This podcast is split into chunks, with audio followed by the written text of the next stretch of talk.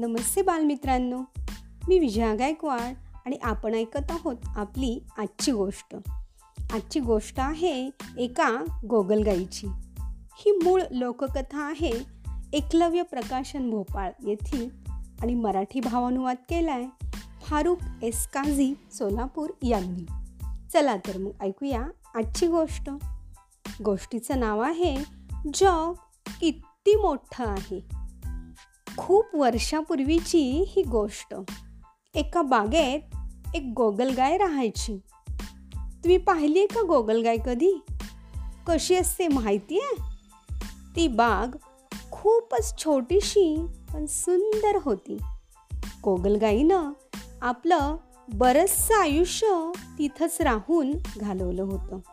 ती खूप हळूहळू चालायची आणि त्यामुळे बागेच्या या टोकापासून त्या टोकापर्यंत जायला तिला दोन दिवस लागायचे. बरेच दिवस राहिल्याने तिला बागेचा कोपरान कोपरा माहिती झाला होता. तुम्हाला काय वाटतं? गोगलगाय काय खाऊन जगत असेल बरं? बागेचा कोपरा आणि कोपरा जरी तिला माहीत असला तरी गोगलगाय कधी कधी असा विचार करायची या बागेच्या बाहेर काय काय असेल बरं? आणि कसं असेल या बाहेरचं जग? बागेच्या भिंतीला एक छिद्र पडलं होतं. गोगलगाय ती रोज पाहत असे. तिला आठवलं. तिची आई नेहमी म्हणायची जर तू जास्त खोडकरपणा केलास तर मी तुला या छिद्रातून बाहेरच्या जगात ढकलून देईल. तू खोड्या केल्यावर तुमची आई तुम्हाला असं काही म्हणते ना? आम्हाला पण सांगा की ती गंमत. तर बरेच दिवस विचार केल्यावर गोगलगाईनं त्या छिद्रातून बाहेर जाण्याचा प्लॅन आखला. मी बाहेर जाऊन पाहीन की बाहेरचं जग? ते आहे तरी कसं? असं म्हणत तिने आपलं सगळं सामान गोळा केलं आणि ती निघाली. गोगलगाईच्या सामानात कोणकोणत्या वस्तू असतील बरं? आणि तिनं ते साहित्य सगळं कुठं ठेवलं असेल? काही आठवतं का तुम्हाला? तर दुसऱ्या दिवशी पहाटे पहाटेच ती प्रवासाला निघाली. हळूहळू तिची ती सुंदर बाग मागे पडू लागली. छिद्रातून ती लवकरच बाहेर पडली. तिने ती बाग मागे टाकली होती. ती कायमचीच. छिद्रातून बाहेर येताच गोगलगाय चकितच झाली. तिची नजर जिथपर्यंत जात होती तिथपर्यंत मोठच्या मोठं मैदानच होतं. खरं तर ते मुलांचं खेळाचं मैदान होतं. पण गोगलगाय एवढी मोठी जागा तिने कधीच पाहिली नव्हती. वाव! हे जग किती मोठं आहे. गोगलगाय अगदी हरखून म्हणाली. तिचे छोटे छोटे डोळे लकाकत होते. गोगलगाय डोळे भरून सर्व पाहत होती. तेव्हाच खड खड असा आवाज आला. गोगलगाय जाम घाबरली. तिला वाटलं आभाळच पडलं की काय?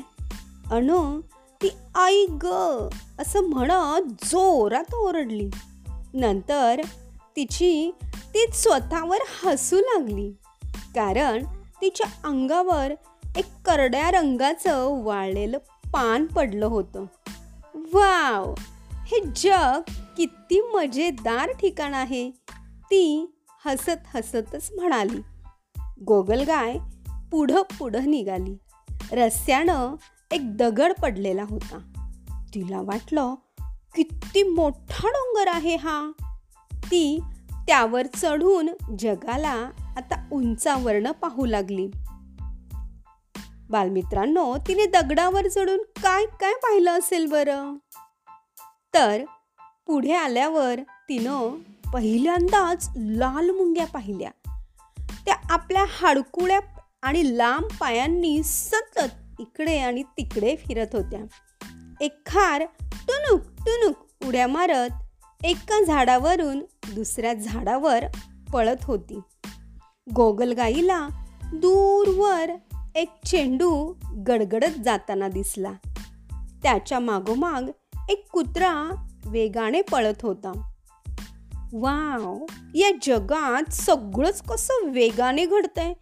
बागेत सगळं कसं हळू हळू चालायचं. अगदी माझ्यासारखं.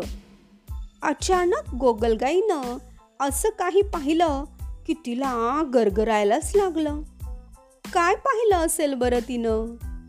गंमत ही होती की तिने आजवर बागेतली लहान लहान झाडं झुडपच पाहिलेली होती. असं उंचच उंच आणि सरळ आभाळात गेलेलं झाड तिने कधी पाहिलंच नव्हतं. ते झाड होतं खजुराचं. ते तिनं याआधी कधीच पाहिलं नव्हतं.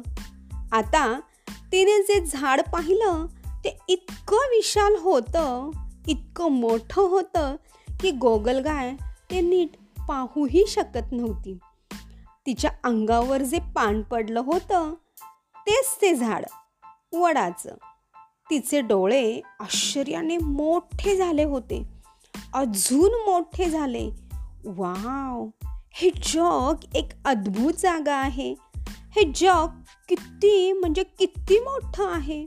हे जग खरंच खूपच मोठं आहे. तिनं आता पक्क ठरवलं होतं की याच मोठ्या जगात ती राहणार होती आणि इथेच ती मोठी होणार होती. तर बालमित्रांनो अशी होती ही आजची गमतीदार छोट्याशा गोगलगाईची गोष्ट आवडली ना? धन्यवाद.